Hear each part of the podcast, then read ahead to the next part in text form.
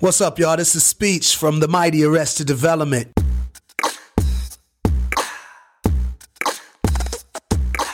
Welcome to Souls of Hip Hop Throwback Edition. Between 2004 and 2015, I interviewed many hip hop artists and recently discovered some of the recordings in my archive. We want to share a selection of our favorites and bring you these throwbacks in between our regular episodes. Enjoy!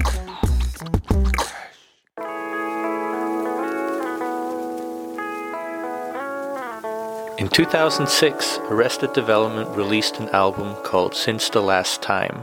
They were on tour in Europe to promote it, and I got to meet up with them and have a chat with their lead MC and producer, Speech. So, your new album starts off with this sample. What have you been up to? It's been so long since we heard from you folks on Wax. Wax. So, I would like to know what have you been up to? Basically, um, the group has been really busy in the studio. We've been making this album. We've also been um, doing some other more underground albums. We released a record in Japan called Heroes of the Harvest. We released a record in um, a few other markets with uh, a record called Among the Trees. And um, but we knew that a lot of people who's going to be listening to this album, because this is a worldwide release, is going to be people that only knew us from the 90s you know so we wanted to give them a record that we felt like was a good sort of comeback album and since the last time is that. In your song miracles you say that you're too old to worry about whether a record will flop or not. What have you experienced that gives you this confidence? Um, you know basically i feel like a lot of artists right now are are afraid to to flop you know so they don't want to speak about the things that they really may want to speak about. You know, right now in the hip hop game, there's a, a lack of exposure of artists that are speaking about anything other than like in other words the main stuff that's being exposed is the pimpo game the whole drug dealing game the whole you know materialistic thing that's being exposed but the side every other side of hip hop isn't being exposed so a lot of artists out there they see what stuff is getting put on they see what stuff is making it, and so they're scared to do anything other than that because they feel like, yo, if I do anything else, it's not going to get the time of day. And so in, in Miracles, I'm just saying, I'm not scared of it. You know, it's like, okay, well, I've been in this game for too long for me to be scared of not making it. And we've made hit records. We sold 5 million. We've sold less than 5 million. So we've had the ups and downs. And um, for me, I just feel like, you know, I, I got to be true to who I am. In the title song, Since the Last Time, you spit the bar. Now we got the labels kissing our behind parts. We desired art and never sold out for the high chart positions. That's exactly right. You know, for us, since the very beginning of our records, you know, we, we said on Give a Man a Fish, we said we won't sell out just to be sold out. And it's still the truth now. I mean, for us, we've really, as a group, decided what's most important for us is to make music that's real and true and even if it doesn't really hit the charts or capture the mainstream attention like our first album did, we just wanted to make sure we stayed true to something. You have been in the game for over a decade. How does this album show your evolution as artists and as a group? I think you're going to hear a lot more uh, live instrumentation on this album. You'll hear a lot more of the group members. You know, on the first album, I did most of the production and stuff. So I think on this album, uh, people will be pleased to hear Zay on bass doing his thing and JJ Boogie on guitar and um, Ishi singing, Nisha singing, um, Roz doing his singing. And I mean, you're going to just hear a lot more vocals um, from the other group members, a lot more input from them. And also, I think um, the topics are a lot more very different than what you tend to hear in, in most mainstream hip hop right now. So people will be really uh, encouraged to see that that's basically stayed the same from the first stuff. Like it's still very different from a lot of hip hop that you're hearing right now. You're often touring in Japan and have released several projects exclusively in Japan. What do you find unique about Japan and what attracts you to it? You know, I think Japan has been a like a savior for me and my family, especially because my solo career jumped off there in 1996, and I released my album everywhere, but my solo album, but Japan really grabbed to it, and it was the number one record for weeks at a time, and ever since then I started releasing records only in Japan, and I feel like they really get into the music because they look at it like an escape. You know, music that makes them happy because it's that's a very stressful culture. You know, they have they have to do good in school. It's like part of their culture to do good in school, part of their culture to get a great job. And a lot of people commit suicide over there. A lot of people don't know that, but a lot of young kids literally commit suicide because of the pressure. I think a lot of our music sort of gets them uh, escape. Back in 1988, you founded Arrested Development together with Headliner. How did you come up with the idea for the group and what inspired you?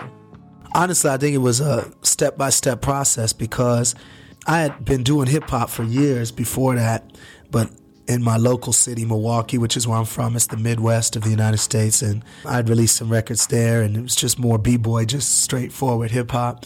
And as I got older, I started to sort of find my voice better. I started to, like, okay, I'm not really like Run DMC, although I love that group, or I'm not like LL Cool J, although I love him. I got something a little unique that I need to be speaking about. And so my cultural viewpoints started to form, and Public Enemy helped me with that, with some of their music. And of course, I studied a lot, and also groups like Sly and the Family Stone, and just seeing more opportunities to have more group members in the group really inspired me. Groups like Soul II Soul from the the 80s inspired me. So I think other artists and other situations really was the was the thing that inspired me to start a group like Arrested Development. Spike Lee once asked you to write the theme song for his Malcolm X movie, which became the song Revolution. Can you tell us about the process and how that made you feel? It was incredible. Um, Spike Lee has always been a hero to me. He's been a hero to the black race. Um, his cinema is probably some of the most important cinema in black cinema, period, from the beginning to now. And um, he's made more stars in black cinema than any other director in the history of movies for black people. I mean, he's brought about Wesley Snipes and and so many others, uh, Denzel Washington, and so on and so forth, uh, Samuel Jackson, and gave so many people opportunities. So I feel like you know Spike Lee was a hero. So for me to be summoned, or for the group to be summoned to make something for him, especially for the X movie, it was a lot of pressure it was a lot of stress because the group that had just done something for him was Public Enemy, which is one of my heroes in hip hop. So they had done an incredible job at uh, Do the Right Thing with Fight the Power. And we we were hoping to do the same type of anthem, you know what I'm saying? It didn't come off as good as Fight the Power, but we did our best. you know, doing something for Spike Lee, that's just the press is like so all over that that it was just it was a huge opportunity. I really respect him for giving us a chance. In 1992, you put out your first album, which was a huge success and won two Grammys. Why do you believe that your second album wasn't quite able to leverage that success, at least sales wise? I think it was probably a few things, but one of the things was that the record label we were on, EMI at the time, had folded on the inside. It crumbled from the inside out. We didn't know that until it was too late, but basically it folded right after that record. And so myself, as a solo artist, Gang Starr, D'Angelo, Arrested Development, all of us had to go find other labels. So D'Angelo went to Virgin, Gang Starr went to a smaller label. Arrested Development broke up, and my solo career, I went and did stuff in, in Japan. So I think that was one of the reasons. The other reason, I think the hip hop climate was changing, and um, it was turning into more of the P Diddy time period. Biggie was really becoming a, a huge force in the in the game. Wu Tang was coming to becoming a huge force in the game, and it was just a different time period for hip hop. I think it was becoming more of the Hype Williams video, and you know the the shinier outfits, the watches, the whole what would be known as the bling bling thing was sort of making its mark at that point. And the rest of Development is totally opposite of that. You know what I'm saying? I mean, we we like you know nice cars and stuff like that. It's not like we're against it, but as a group, I mean, we're from the rural South, and you know, we're talking about revolution, and it was just a totally different energy. So I think it was just it just changed up on us. When Fox Network came out with the TV show Arrested Development, you sued them over the name and violation of your trademark. Can you tell us about that experience? It ended in our favor. It was good. Um, we ended up settling out of court for that battle. And it turned out good for all of us. You know what I'm saying? I mean, they got a chance to use the name for their TV show. We were able to get some financial things from the deal. And the TV show, I mean, it only lasted, I think, two or three years. So it didn't do what we thought it was going to do, which was basically sort of take over our name in a sense. You know, the history of cases like this was not too inspiring for us as a band.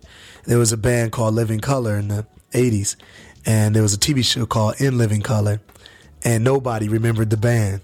Everybody remembered the TV show. There was a TV show called Survivor, well, still is in America, and there's a band called Survivor. Nobody remembers the band. Everybody remembers the TV show. So we had a lot of examples of things that didn't encourage us. So we that's one of the reasons we felt like we had to fight it. But because Arrested Development, the TV show stopped, it didn't take over our name in a sense. Talking about TV shows, you competed in a TV contest called Hit Me Baby One More Time. How did you get into that? That was a pretty interesting time period because they had a show called Hit Me Baby One More Time and it was a corny show as far as the the description of it. We had never seen it. It was already a hit in London or something and we were a little apprehensive or scared to do the show, but we were once we got there and we decided to do it. We felt like you know it's going to reach millions of viewers. We're about to release a record. It'll give people a chance to know that we're back out, and if we win, we'll be able to give money to causes that we really believe in. And so we did it, and it turned out great. I mean, we did win. Millions of fans were reintroduced to the to the group in one day, and we were able to give twenty thousand dollars to um, the Sudan so for the issues of Darfur, and that was great, and and we got a bunch of press from it. So for us, it was it ended up being a really good day. How did you come up with the name Arrested Development? How it really started is a, a friend of mine just thought of the name, and I said, "Man, that's just a hot name." Then, as most groups do, you know, you come up with a name, but then you think of, well, what can we use this name for? And what does it stand for for us? And we came up with how in the black community, we feel like it's in a state of arrested development. And so we use the name as like a basically like a, a tag of what we're up against. We're up against this state of arrested development. Why did you decide to leave the major label and go independent? To be honest, it was more so out of necessity. I mean, we realized that there was a lot of people that hadn't heard my solo music. We were releasing it in Japan, but other labels and other territories weren't interested in it. So we decided to um, start releasing it ourselves.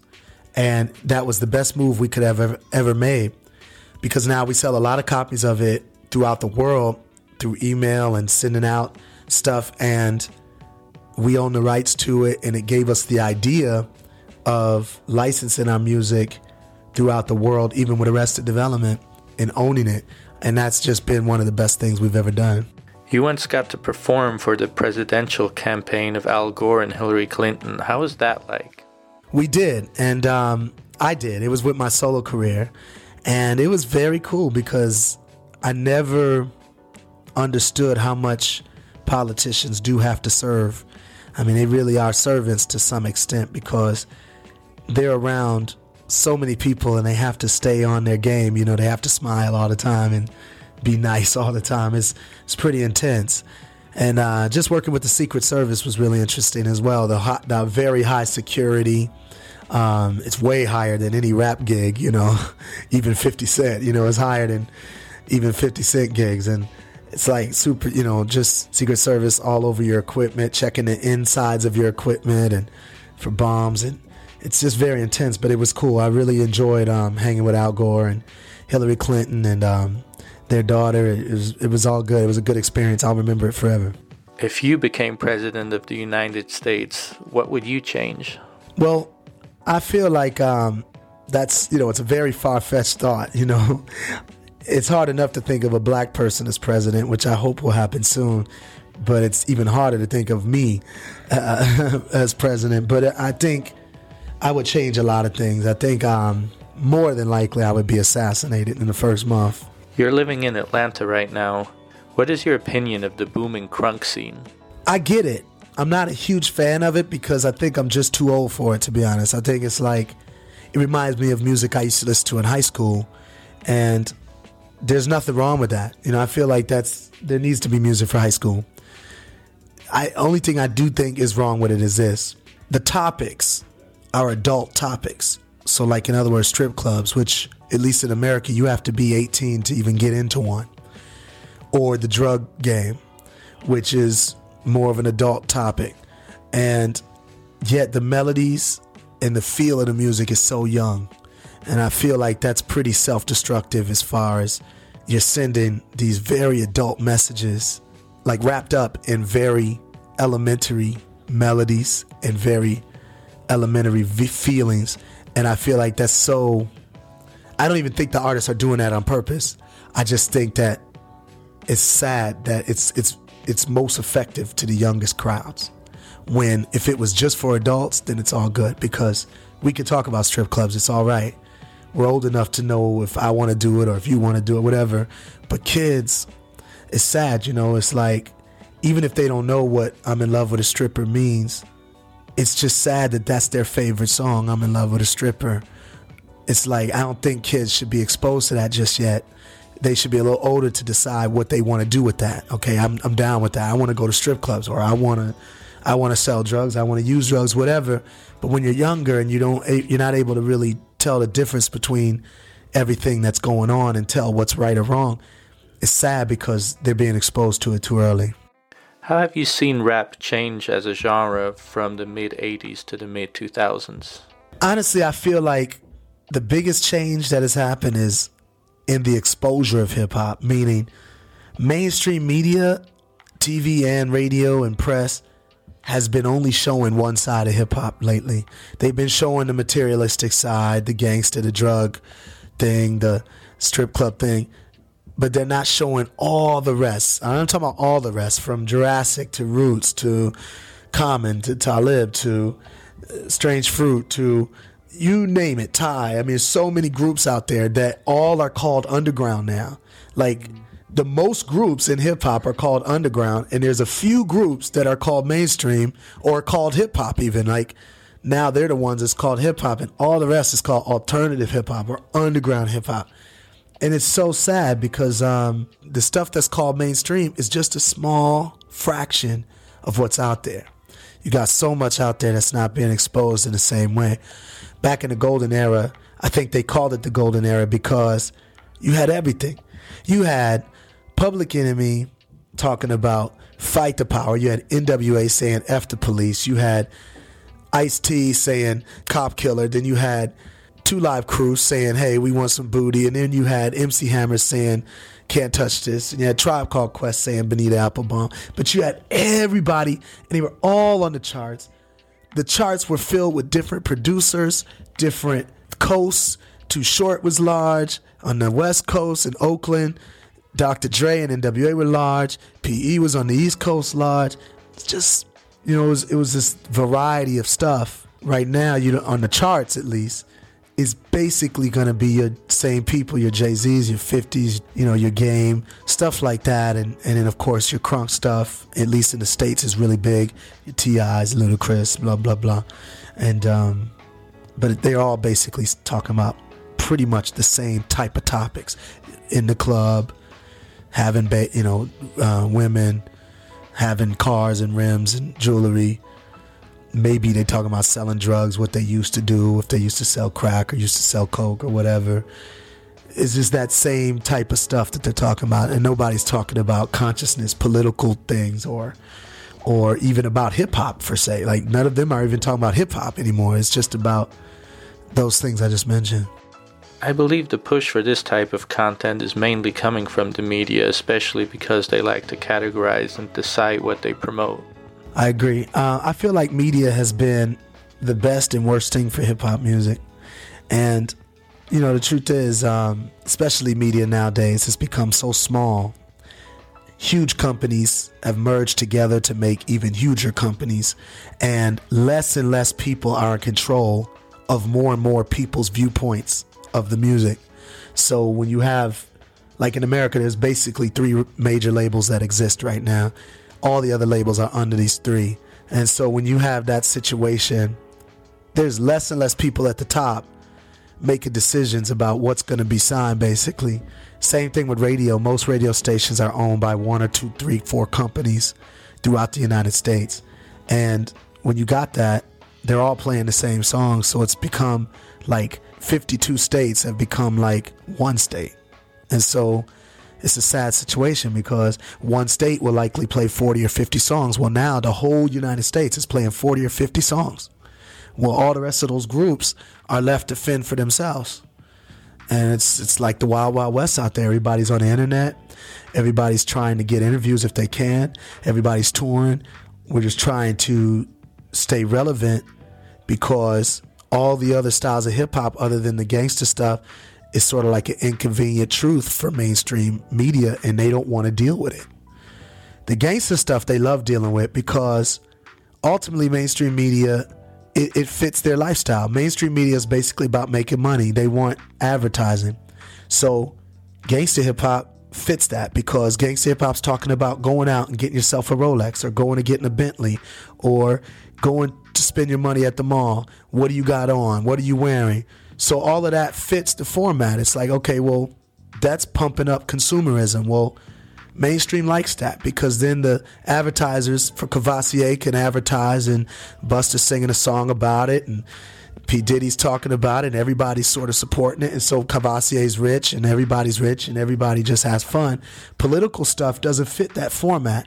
So it's like they keep that, they sort of have a closed door and they don't say it, but that's what's happening and it's clear cut because groups like the Roots are very influential in hip hop, but they're not large. They're influential, but not large. They're not being promoted. You know, Talib Kweli is influential, but not large. Whereas JC, Jay Z is influential and large. It's a difference. You know, Dre is influential and large. Eminem, same difference, but all of them are still talking about basically the same things. What would it take for the media to change its depiction of hip hop? Well, I think it always takes mainstream media or mainstream powers that be a long time to catch on to anything. You know, I think when Eric B and Rakim did it, it was truly new at the time. You know, when Slick Rick was doing it, it was really new. It was fresh.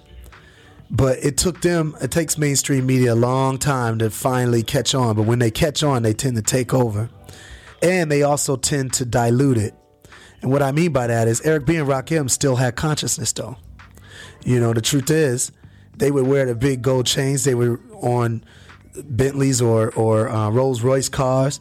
But Rakim was also talking about five percent, and he was talking about you know the crescent and the star, and he was talking about you know raising up consciousness in Africa and all types of different topics. Whereas right now, at least, most what I'll call bling bling. I hate all these titles, but I think you'll know what I mean.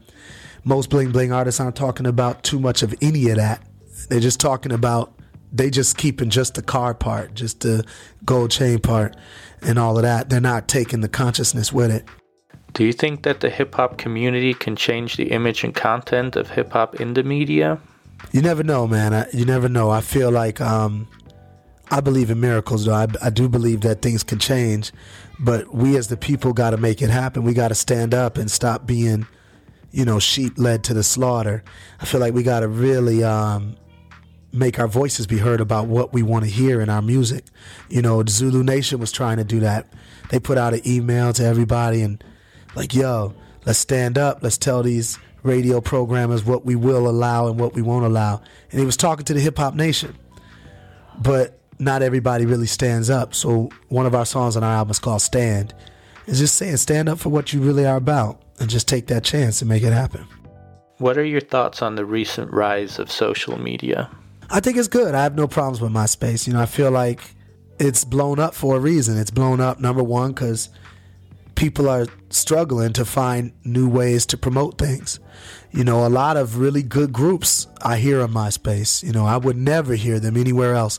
Groups from here, groups from overseas, all the way to the United States. People can hear stuff that's independent that sounds better than a lot of the stuff that's mainstream, to be honest. But you wouldn't hear it if it wasn't for MySpace. Yo, Speech, thank you so much for the interview. Do you have any last words you would like to share? Definitely, man. Um, first of all, it was a good interview. I appreciate it. I appreciate anybody that researches and you know knows what they're talking about when they speak to us. And um, Second of all, um, thanks to the fans here that support our music. We really appreciate it. It's been 17 years of, of what we do, and we definitely know f- for a fact that we couldn't do it without the people that support us. So thank you. Our theme music was beatboxed by Dennis de Menace and produced by CD. A big shout out to the brothers from Switzerland. The background music was produced by Taki Brano. A big thank you to Abroski from Providence. Our podcast basically runs on coffee. To keep our show running, you can support by buying us a coffee through the link in our show notes. I am Candy. I am DJ Razorcut, and, And this is Souls of Hip Hop.